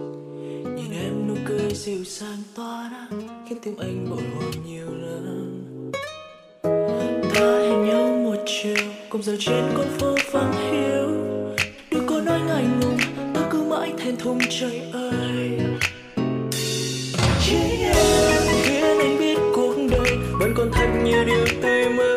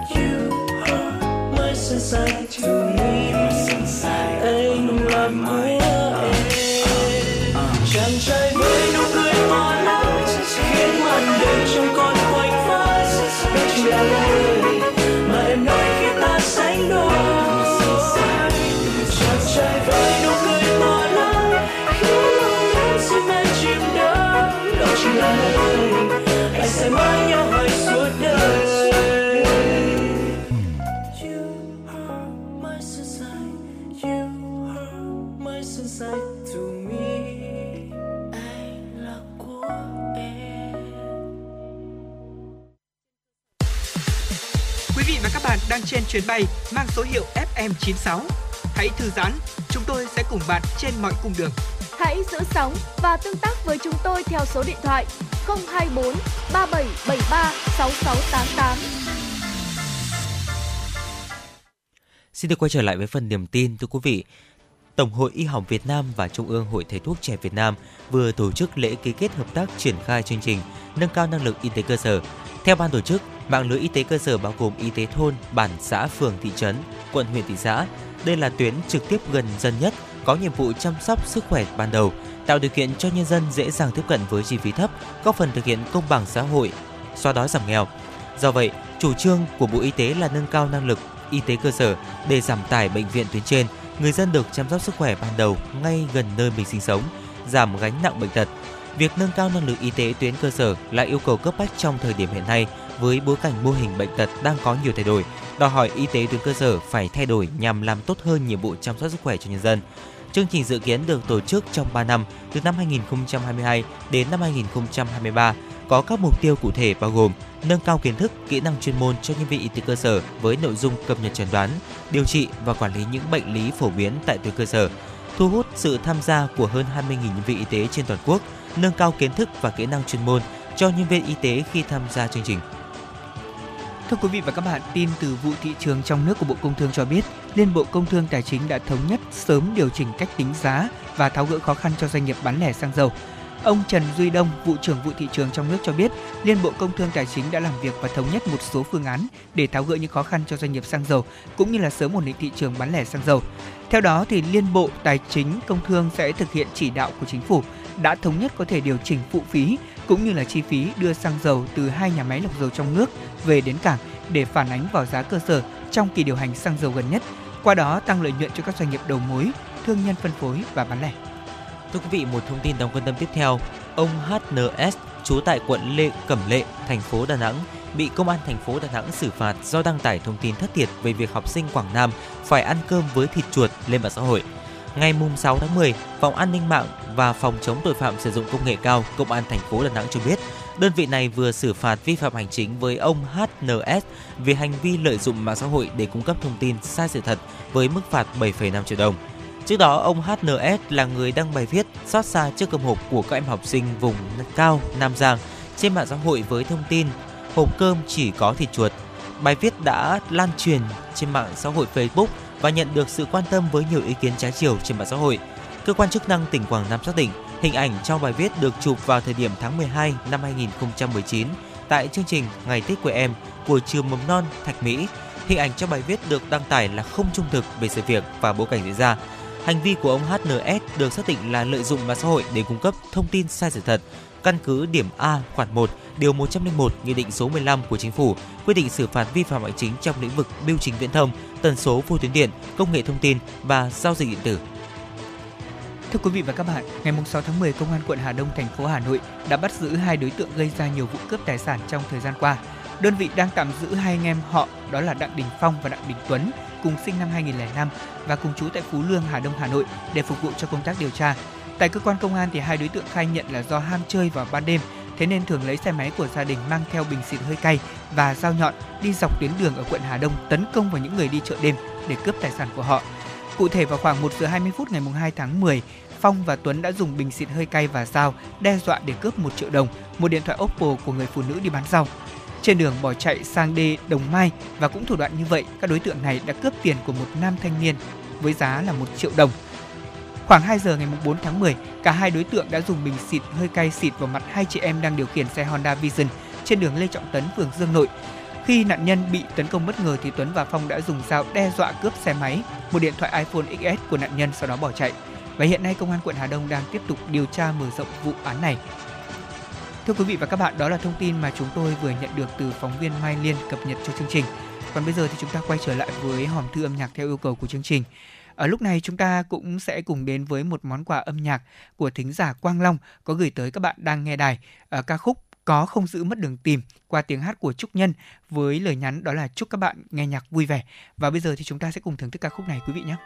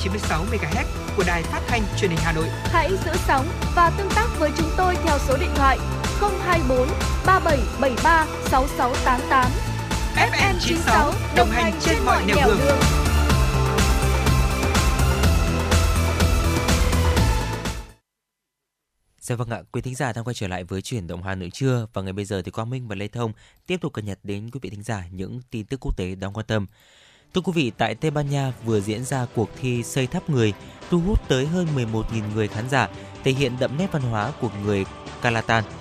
Cuộc thi diễn ra theo hình thức chia đội, 40 đội khác nhau thi đấu cho vị trí đầu bảng bằng việc xây dựng tòa tháp người cao nhất, phức tạp nhất. Các thành viên trẻ nhất và nhanh nhẹn nhất sẽ trèo lên vai của những đồng đội để xây dựng lên tòa tháp cao nhất. Tòa tháp người cao nhất trong cuộc thi năm nay là tòa tháp 10 tầng, sự kiện văn hóa độc đáo diễn ra 2 năm một lần này cũng được UNESCO đưa vào danh sách di sản văn hóa phi vật thể của nhân loại vào năm 2010. Thưa quý vị và các bạn, chinh phục các tòa nhà chọc trời là sở thích và đây cũng là thử thách lớn đối với rất nhiều người đam mê bộ môn thể thao nguy hiểm này. Thế nhưng chinh phục các tòa nhà chọc trời cùng với con trai lại là một trải nghiệm vô cùng đặc biệt mà người nhận nước Pháp vừa thực hiện. Ông Alain Roberts, một nhà leo núi tự do được mệnh danh là người nhện của nước Pháp, đã cùng với con trai của mình thực hiện thử thách leo lên một trong những tòa nhà chọc trời cao nhất Barcelona mà không cần dây bảo hộ. Tòa nhà này có tên là Torre Gloris, cao 144 m và hai cha con của ông đã hoàn thành thử thách trong vòng chưa đầy một giờ đồng hồ. Và có điểm đặc biệt đó là con trai của ông thì không phải là nhà leo núi chuyên nghiệp.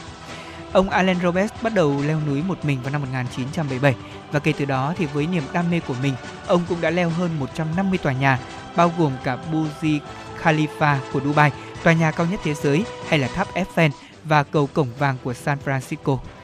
Thưa quý vị, cộng đồng người Inuit ở Bắc Cực thường truyền tay nhau một kinh nghiệm cổ xưa rằng nếu chúng ta dùng lao đâm thẳng vào bằng tảng băng lần thứ nhất mà băng không vỡ thì có thể là bước đi trên đó đâm ba lần mà không uh, vỡ thì xe chở tuyết cũng có thể chạy trên đó.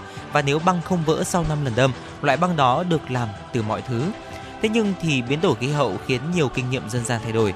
Do đó thì những giải pháp công nghệ được đưa ra nhằm giúp người Inuit thích nghi và giảm thiểu những tác động của tình trạng tan băng sớm tới sinh hoạt hàng ngày.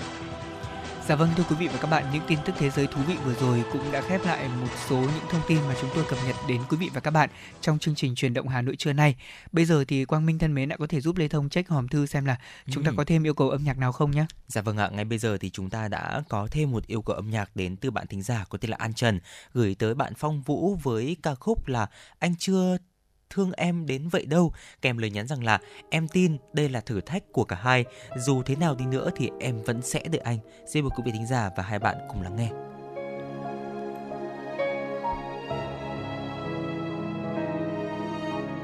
Em đi xem phim một mình giữa đêm, vừa đi karaoke một mình giữa đêm, để biết em cô đơn làm sao, để biết em nhớ đi xuân một mình ngắm tuyết rơi và đi Bali. Một mình ngắm biển khơi để thấy em chưa vỡ làm sao. Để thấy em yêu anh nhiều năm. Sao mình không gạt bỏ đi hết những lời nói ngoài kia. Sao mình không gạt bỏ đi hết những định kiến ngoài kia?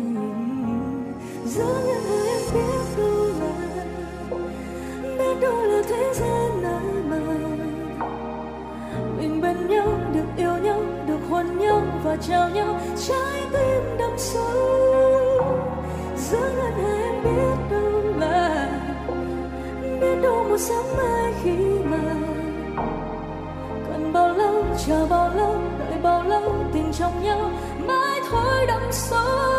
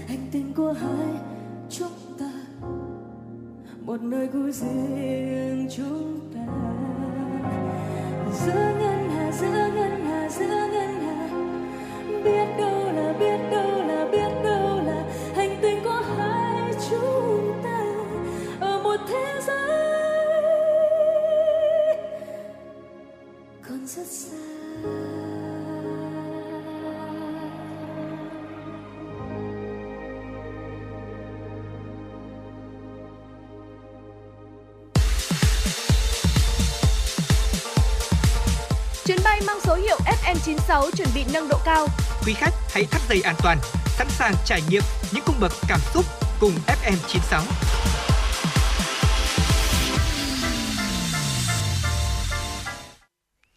Quý vị thân mến, vừa rồi chúng ta vừa đến với một món quà âm nhạc mà thính giả gửi tặng cho người thân của mình.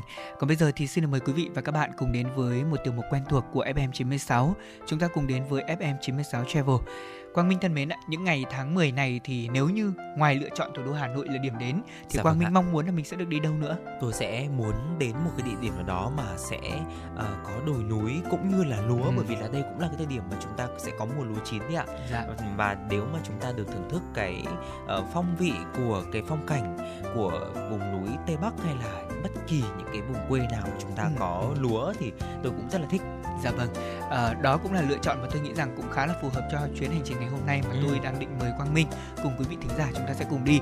Thế nhưng mà không chỉ là mình ngắm lúa không đâu, mà mình sẽ ngắm thêm cả những cái loại hoa đặc trưng tháng 10 Dạ vâng. dọc miền đất nước của chúng ta. Và có lẽ đầu tiên một cái địa danh mà tôi nghĩ rằng sẽ trúng tim của Quang Minh như này, đó Ừ. chính là hoa tam giác mạch của Hà Wow. Giang. Và nói đến Hà Giang thì Quang Minh đã biết rồi đúng không? dạ vâng đã hình dung ra những cái cánh đồng hoa tam giác mạch cùng với cả là những ruộng bậc thang thoai thoải nằm dọc trên những cái sườn đồi và Quang Minh chắc chắn là cũng đã có trải nghiệm đến đây rồi chứ nhỉ? Ừ. Đã đi chưa? thật anh Lê Tâm là tới chưa anh Lê Tâm Ồ thế à? thế mà sao mà tôi thiếu sót một chút đi ạ Ờ, thế mà nhưng mà tôi lại cảm nhận là Minh đi rồi thì phải nếu tôi nhớ không nhầm. rồi Thôi, dạ Thế vâng được ạ. rồi, chưa đi thì bây giờ mình sẽ cùng đi. Ừ. Bây giờ như thế này, ờ, thưa quý vị thính giả, hoa tam giác mạch thì chúng ta biết là từ lâu trở thành một trong những cái biểu tượng không thể thiếu khi nhắc tới Hà Giang đúng không ạ? Ở thực chất thì tam giác mạch là một cây thuốc và thường được sử dụng làm thuốc phòng ngừa tai biến mạch máu, cũng như là tăng huyết áp và các rối loạn tuần hoàn tĩnh mạch của chúng ta. Ừ, dạ vâng ạ bên cạnh đó thì ở hoa tam giác mạch sẽ bắt đầu nở rộ vào khoảng thời gian cuối tháng 10 đến tháng 12 hàng năm. Hoa thì có màu hồng nhạt, có thể dễ dàng bắt gặp trên những sườn đồi và thung lũng ở khắp vùng Hà Giang nói riêng hay là một số địa phương Tây Bắc khác nói chung. Chính vì vậy nên là du lịch Hà Giang vào tháng 10 này chắc hẳn cũng sẽ ờ, khiến cho du khách không thể bỏ lỡ cái việc ngắm những cái vườn hoa tam giác mạch bởi vì đây chính là thời điểm vàng và những địa điểm lý tưởng để chúng ta có thể ngắm hoa tam giác mạch ở Hà Giang có thể kể đến ví dụ như là thung lũng Sủng Là, Lũng Cú, Cao Nguyên Đá Đồng Văn hay là Mèo Vạc thưa quý vị. Và cái tính biểu tượng của hoa tam giác mạch đối với Hà Giang thì còn được thể hiện qua việc hàng năm nơi đây sẽ tổ chức một lễ hội riêng cho loài hoa này. Lễ hội thì được tổ chức lần đầu tiên vào năm 2014 và đến nay thì cũng đã là được 8 năm rồi. Và theo Phó Chủ tịch Ủy ban nhân dân tỉnh Hà Giang, lễ hội hoa tam giác mạch đến năm 2022 sẽ chính thức khai mạc vào ngày 26 tháng 11 năm 2022. Và trong những ngày tổ chức lễ hội thì bên cạnh khung cảnh hoành tráng và rực rỡ của hoa tam giác mạch, những cái hoạt động đậm chất văn hóa khác đặc trưng của đồng bào dân tộc thiểu số thì cũng sẽ được biểu diễn để phục vụ du khách đến với Hà Giang đấy ạ. Vâng, thưa quý vị, vừa rồi thì Quang Minh có nói là Quang Minh cũng chưa đi Hà Giang lần nào.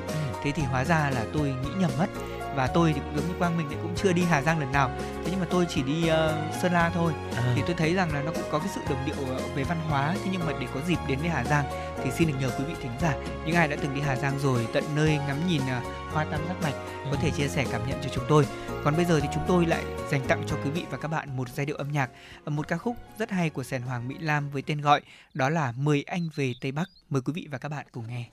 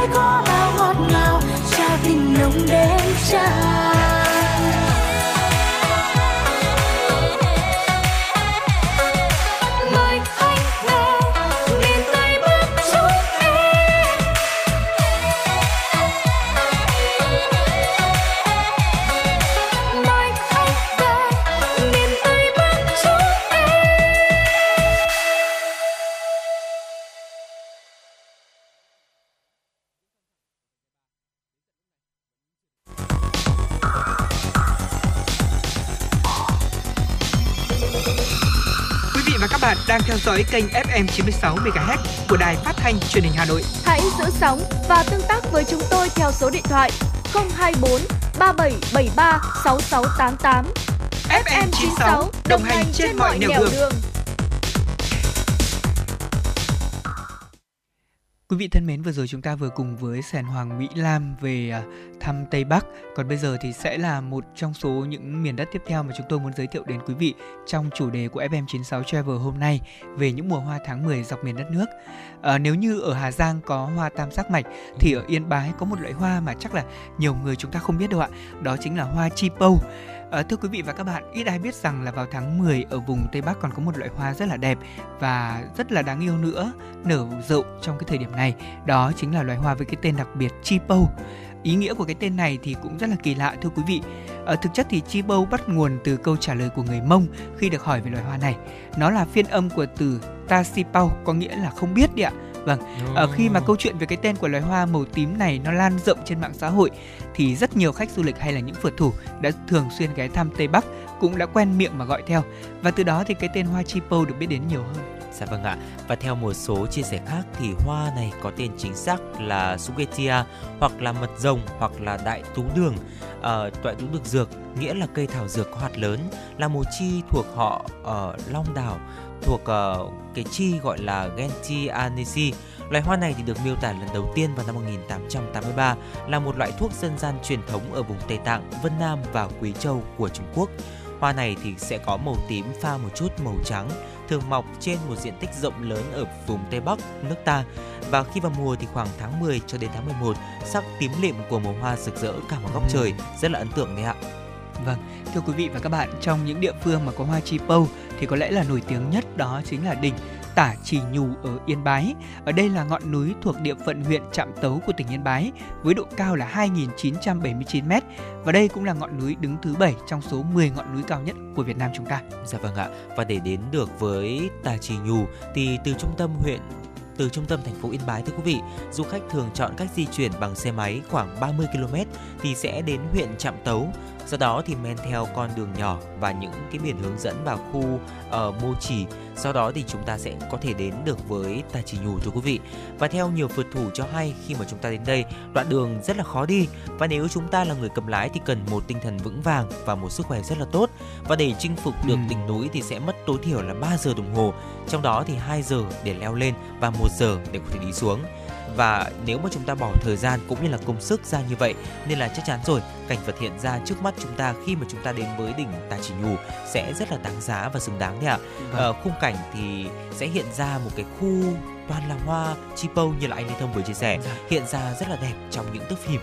Vâng, cái màu tím của những cái uh, vạt hoa này chắc chắn sẽ khiến cho chúng ta ấn tượng đúng không ạ? Uh, quý vị có thể uh, nhìn những cái hình ảnh này trên uh, Google chúng ta tạm uh, du lịch qua màn ảnh. Ừ. hoặc là quý vị đang nghe đài thì có thể cũng dùng smartphone của mình chúng ta lướt thử thì sẽ thấy được những cái vạt hoa chipo này rất là đẹp và ấn tượng. Uh, nó cũng uh, khá là đặc trưng của Tây Bắc đúng không ạ? Còn bây giờ thì chúng ta sẽ cùng lại dành thời gian đến với âm nhạc. Ở một ca khúc qua tiếng hát của Bùi Anh Tuấn và Ái Phương. Mời quý vị và các bạn sẽ cùng lắng nghe ca khúc Lặng Yên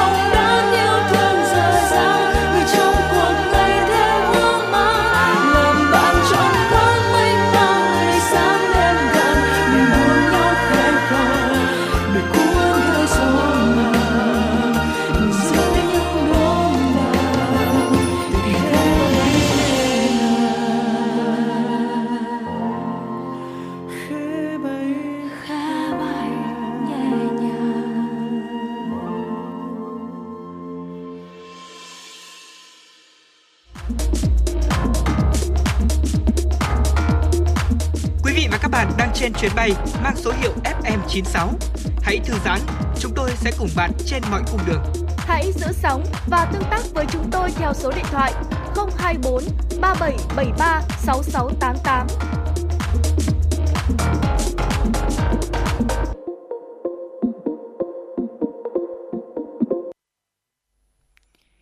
Quý vị và các bạn thân mến, chúng ta đang cùng đồng hành với nhau trong mục FM96 Travel trong chương trình truyền động Hà Nội trưa nay của Đài Phát thanh Truyền hình Hà Nội.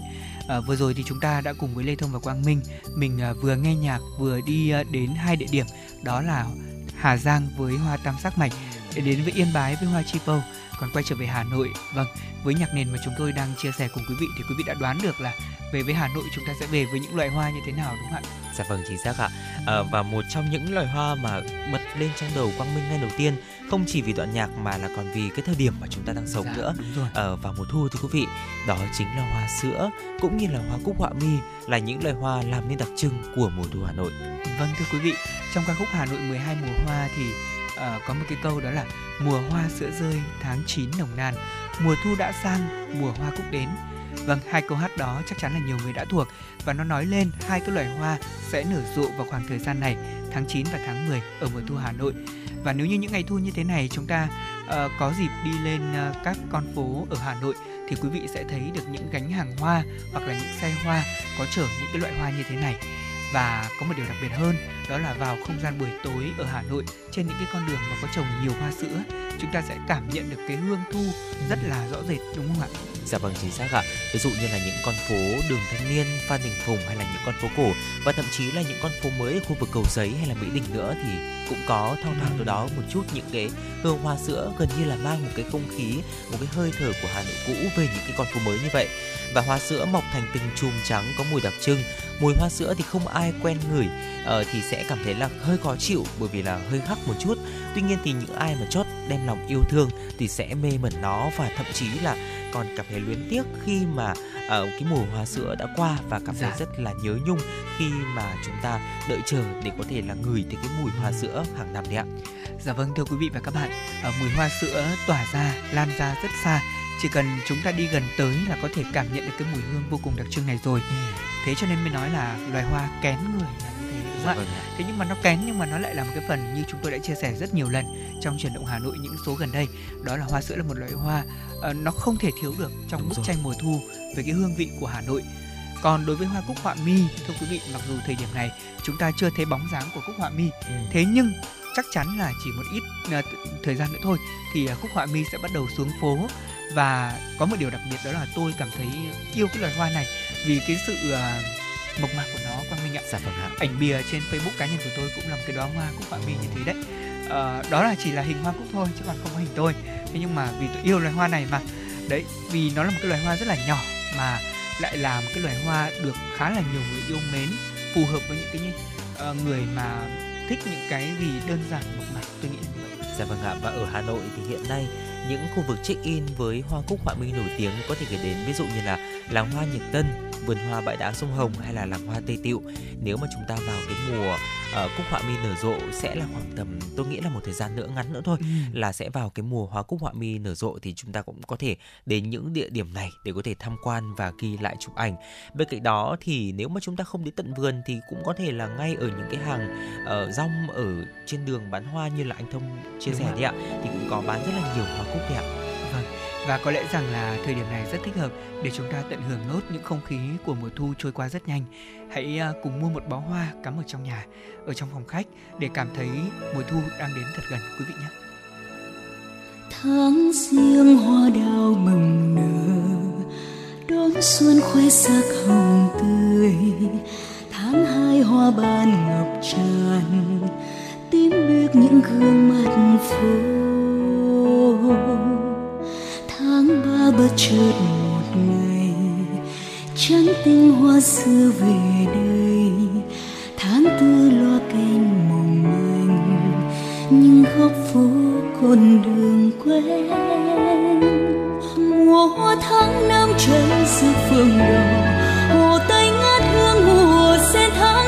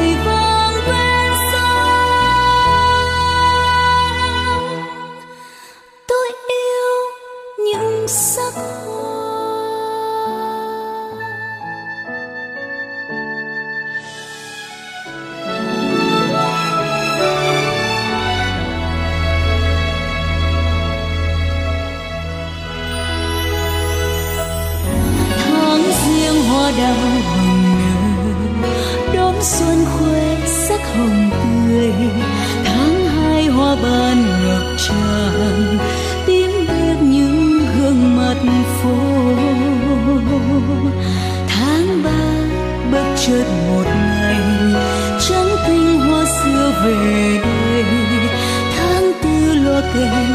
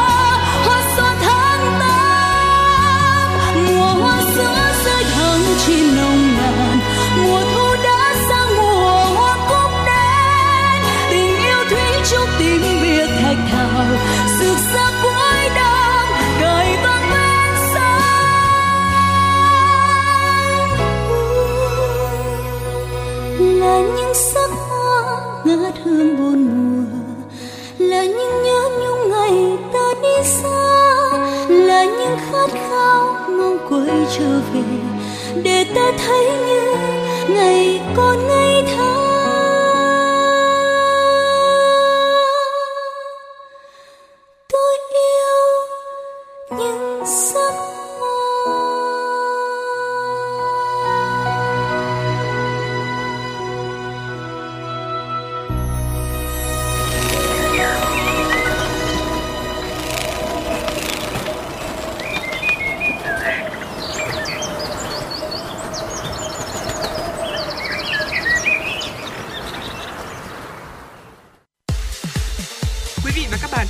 Chuyến bay mang số hiệu FM96.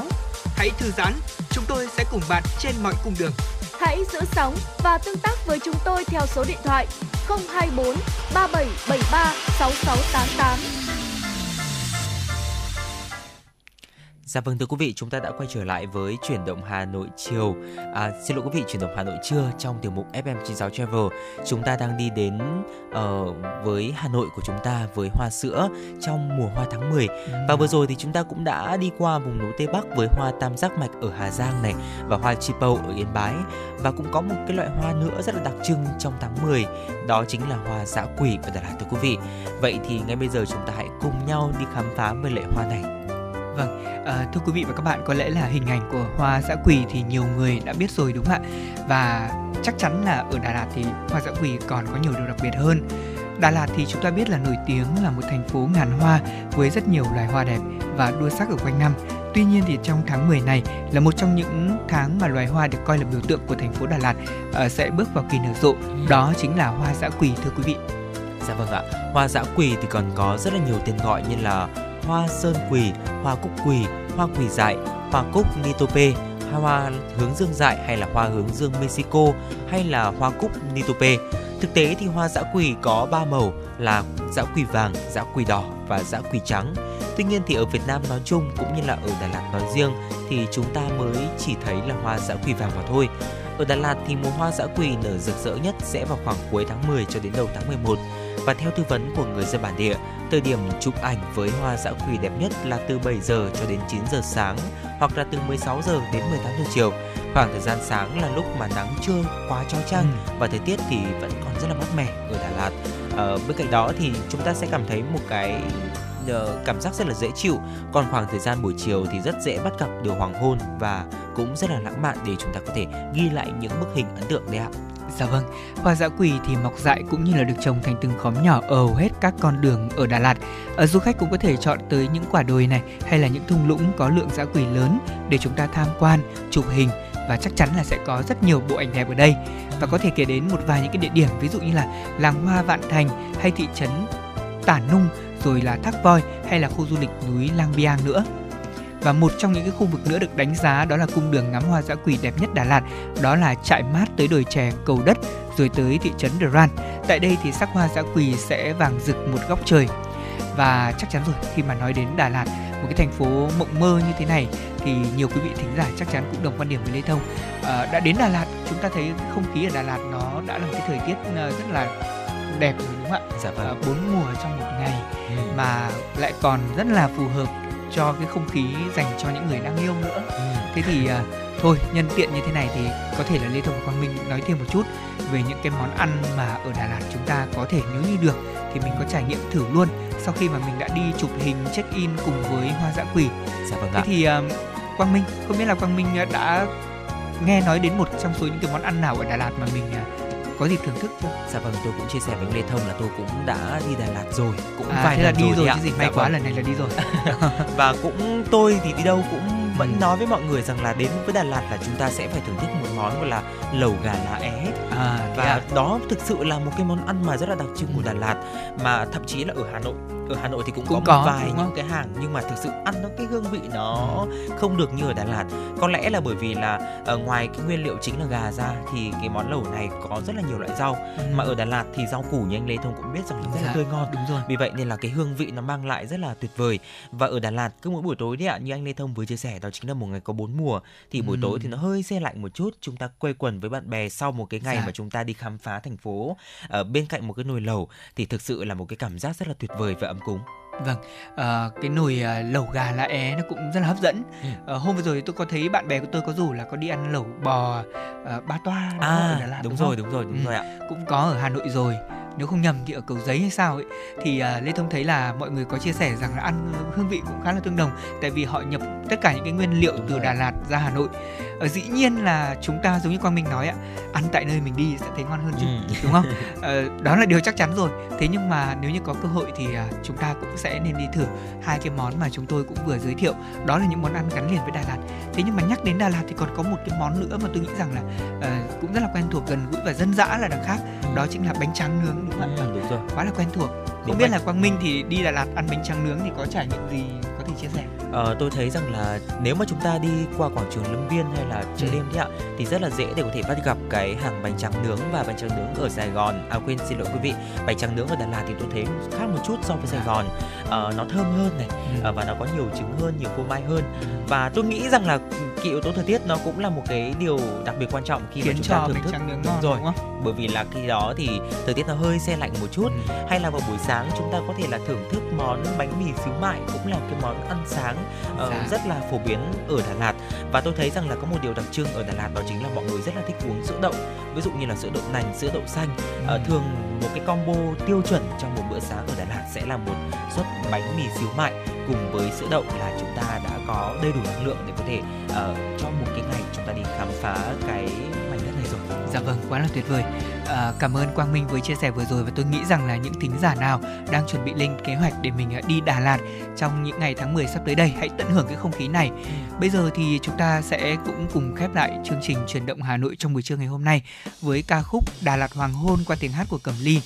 Và thưa quý vị, đến đây thì chương trình truyền động Hà Nội trưa của chúng tôi cũng xin phép được khép lại. Chỉ đạo nội dung Nguyễn Kim Khiêm, chỉ đạo sản xuất Nguyễn Tiến Dũng, tổ chức sản xuất Xuân Luyến, biên tập Vương Chuyên, MC Lê Thông Quang Minh, thư ký chương trình Mai Liên, kỹ thuật viên Bảo Tuấn. Và xin được hẹn gặp lại quý thính giả từ 16 đến 18 giờ chiều nay cũng trên tần số quen thuộc FM 96 MHz của Đài Hà Nội. Còn bây giờ thì Lê Thông và Quang Minh xin chào hẹn gặp lại quý vị và các bạn.